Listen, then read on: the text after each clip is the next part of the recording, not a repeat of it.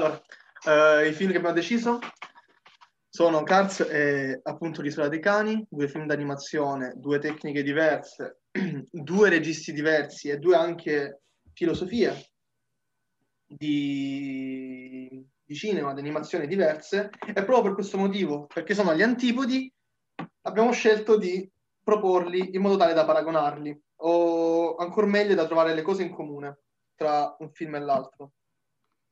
E dubito ci sia bisogno di presentazioni per Cars.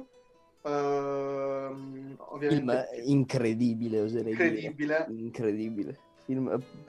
Dovete sapere, eh? piccolo... esatto, spessore, piccolo backstage, che quando mi è arrivata la, diciamo, il topic del nuovo podcast, che era appunto film d'animazione, non mi è arrivato da solo quello, non mi è arrivato solo film d'animazione, ma mi è arrivato film d'animazione, Cars e poi vedi tu. Perché Giuseppe, Giuseppe è un appassionato di questo film. Quindi... È una hit. È una hit, esatto.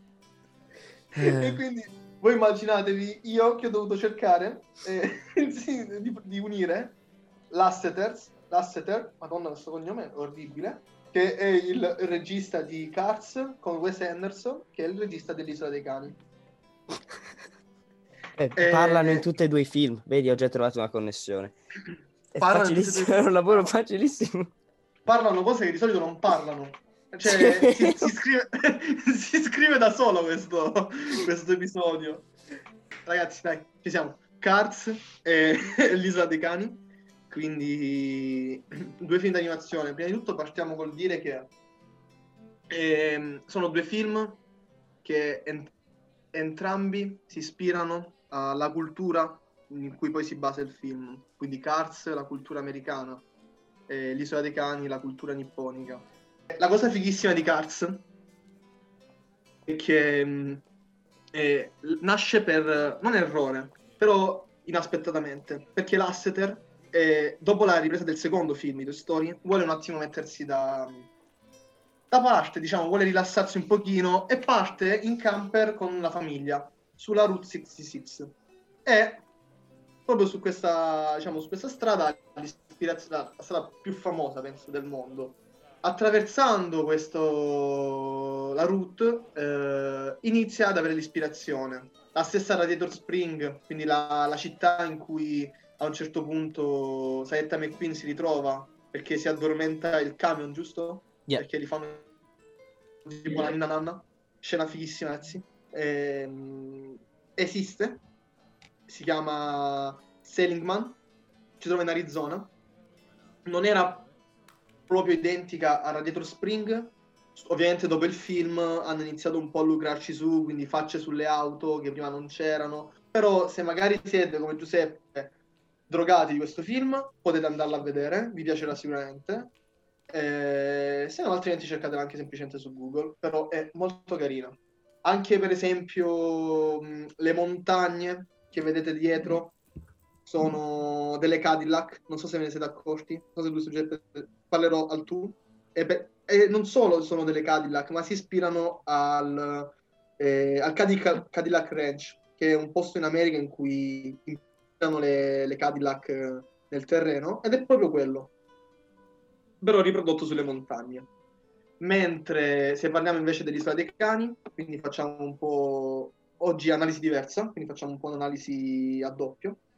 E, come dicevo, è un, un film basato sulla cultura nipponica di altra qualità, diciamolo. È un film un po' più sofisticato, ecco. Non, non, sono, non è brutto Cars, è bellissimo, è fighissimo, però questo è un film un po' più sofisticato, comunque godibile, però magari difficilmente una citazione all'America può essere paragonata a una citazione a Akira Kurosawa e quindi a Cane Randaggio o Angelo Biaco, che sono due film lenti e indubbiamente difficile per uno spettatore del 2020, un ragazzo soprattutto, eh, sopportare, non sopportare un, un, brutto termine, non mi piace usarlo, però riuscire a godersi un film così lento, però sappiate che questo film cita maestri delle, del, um, dei B-movies, per esempio, quindi i mostri, la cultura pop, la morale soprattutto di Angelo Ubriaco e cane randaggio, quindi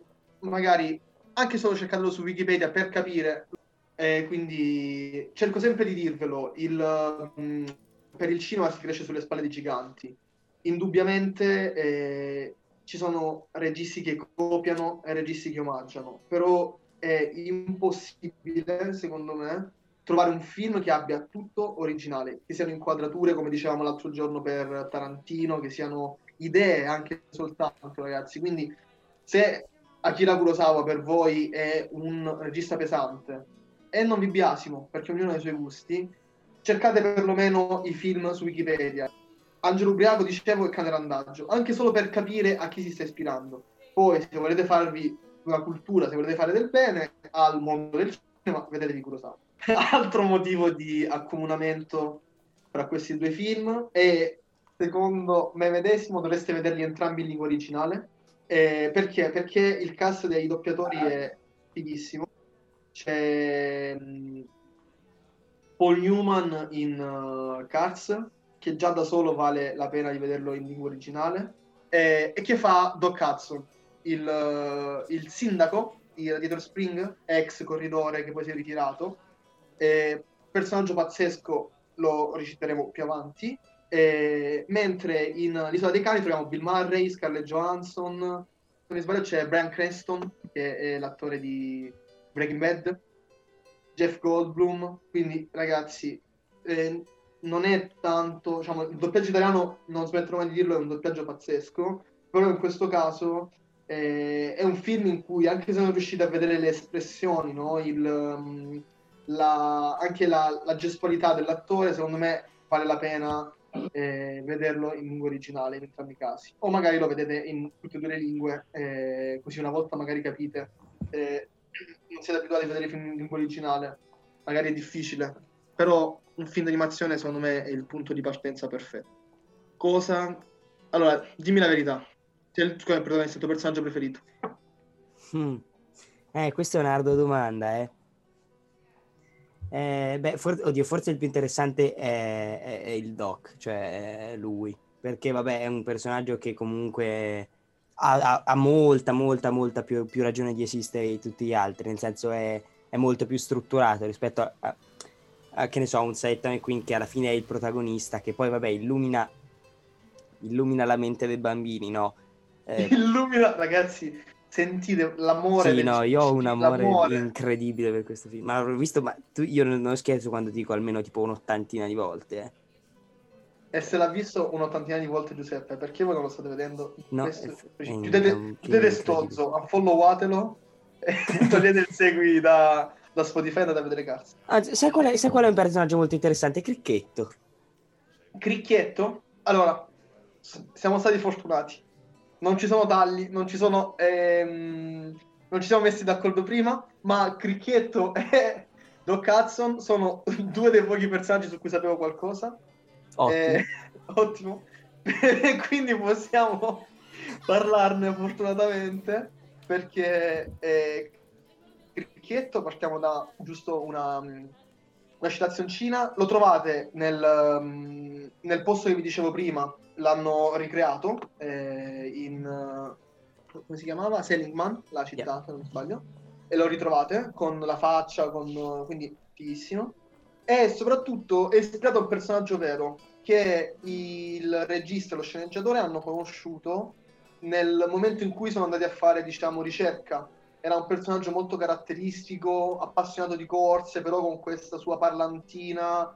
E hanno hanno capito il potenziale che poteva avere, quanto potesse piacere al pubblico, no? Perché ehm, adesso noi stiamo ragionando su un personaggio più costruito come Doc Hudson e quindi diciamo è il più figo perché è quello col, più be- col background migliore, però un bambino, Seth McQueen e Cricchetto secondo me sono quelli che colpiscono di più.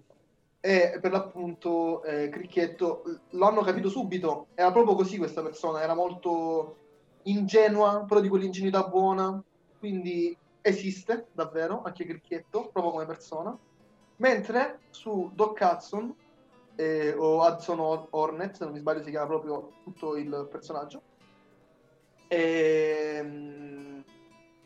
dobbiamo parlare di Paul Newman, come vi dicevo. E Paul Newman è un attorone, eh, non c'è più, infatti eh, nel secondo film Doc Hudson già non c'è più perché Paul Newman eh, si ammala e poi muore, ehm, però era talmente tanto ehm, amante del, delle corse, Paul Newman, che eh, tutto il terzo film, tutto quello che sentite nel terzo film, sono tutti spezzoni di Paul Newman che tra una ripresa e l'altra, una fase di doppiaggio e l'altra, scusate perché penso non ci sono riprese per un film d'animazione, eh, raccontava degli aneddoti e erano talmente legati eh, tutti a, a Newman che lo volevano mangiare in questo modo. Quindi tutto quello che sentite è tutto frutto dell'amore che Newman aveva per le corse, tanto che l'attore era stato anche, eh, eh, come posso dire, gestore ecco, di alcune scuderie. Eh, Keke Rosberg, uno dei, dei, campioni del mondo, era per l'appunto un corridore del, della scuderia di eh, Newman.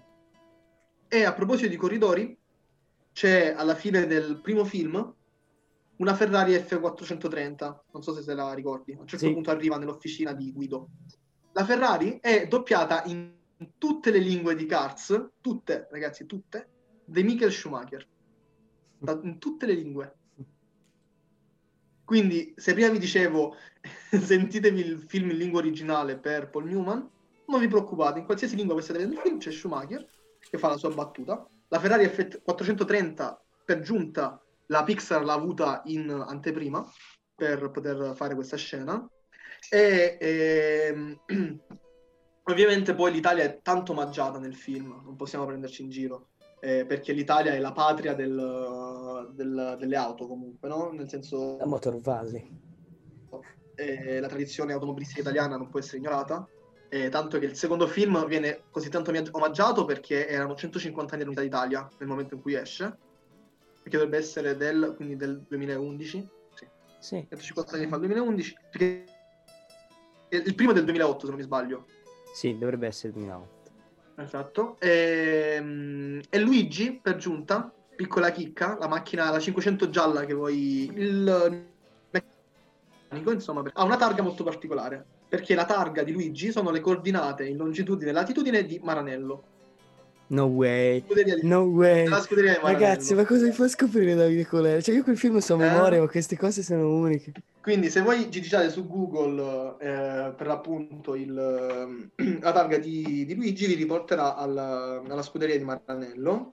E un'altra cosa fighissima, questo però non me lo ricordo se nell'italiano rimane o no. Un'altra cosa pazzesca, un altro motivo per vederlo in lingua originale è che le canzoni in lingua originale sono di grandissimi artisti, cioè Chuck Berry, James Taylor, John Mayer. Non so se in italiano rimangono. Sì, o... sì, sì, rimangono. Rimangono? Perfetto, quindi comunque la um, Cars andrebbe visto anche solo per la sigla. O ve la scaricate da Spotify. Craccato, ovviamente. e sai che, eh, sì, no, a parte le colonne sonore che sono... Eh, adesso ovviamente io sono di parte, eh, però in... è incredibile quanto eh, da un certo punto di vista ti cioè, noi lo, vedendolo in italiano, rimangono quelle colonne sonore eh, che sono canzoni alla fine classiche della cultura americana, no?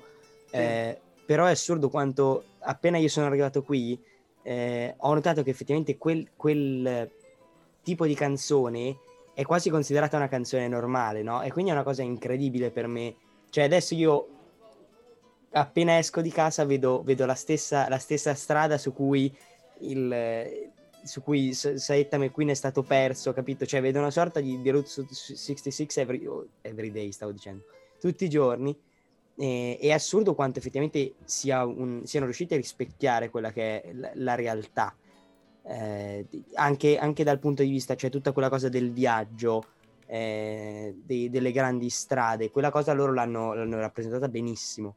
E un'altra cosa che hanno rappresentato benissimo, esatto. sì, esatto, è molto americano che e tra l'altro, no, in generale, nel senso, eh, trovo che abbiano fatto molto bene tutto l'omaggio a qualsiasi cultura, eh, quella italiana in particolare, come dici tu, ma e, nel secondo che si trovano effettivamente in Italia, è mm-hmm. incredibile quanto ci siano delle dinamiche tra le persone eh, che noi da italiani guardandoli in Italia non ci rendiamo conto che siano tipiche italiane, ci sembra soltanto uno stereotipo, ma nemmeno Sì. troppo esagerato.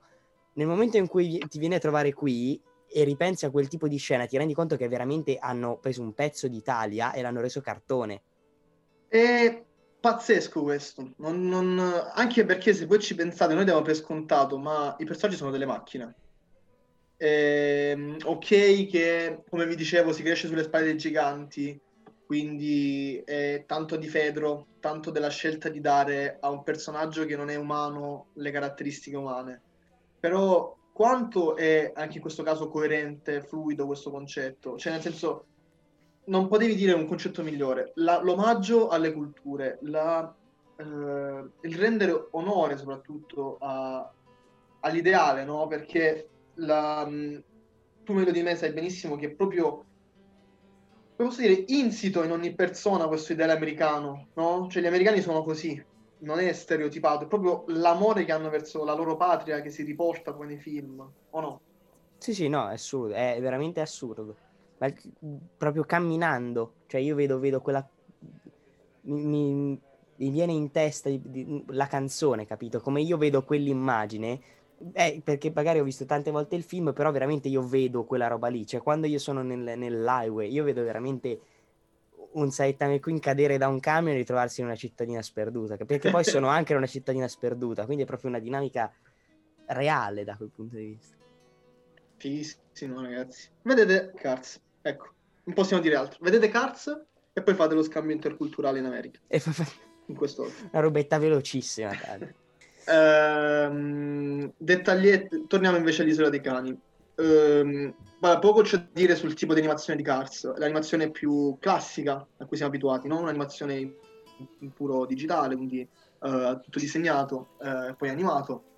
Eh, vabbè, chicca pazzesca, però non mi ricordo i numeri, quindi vi chiedo scusa.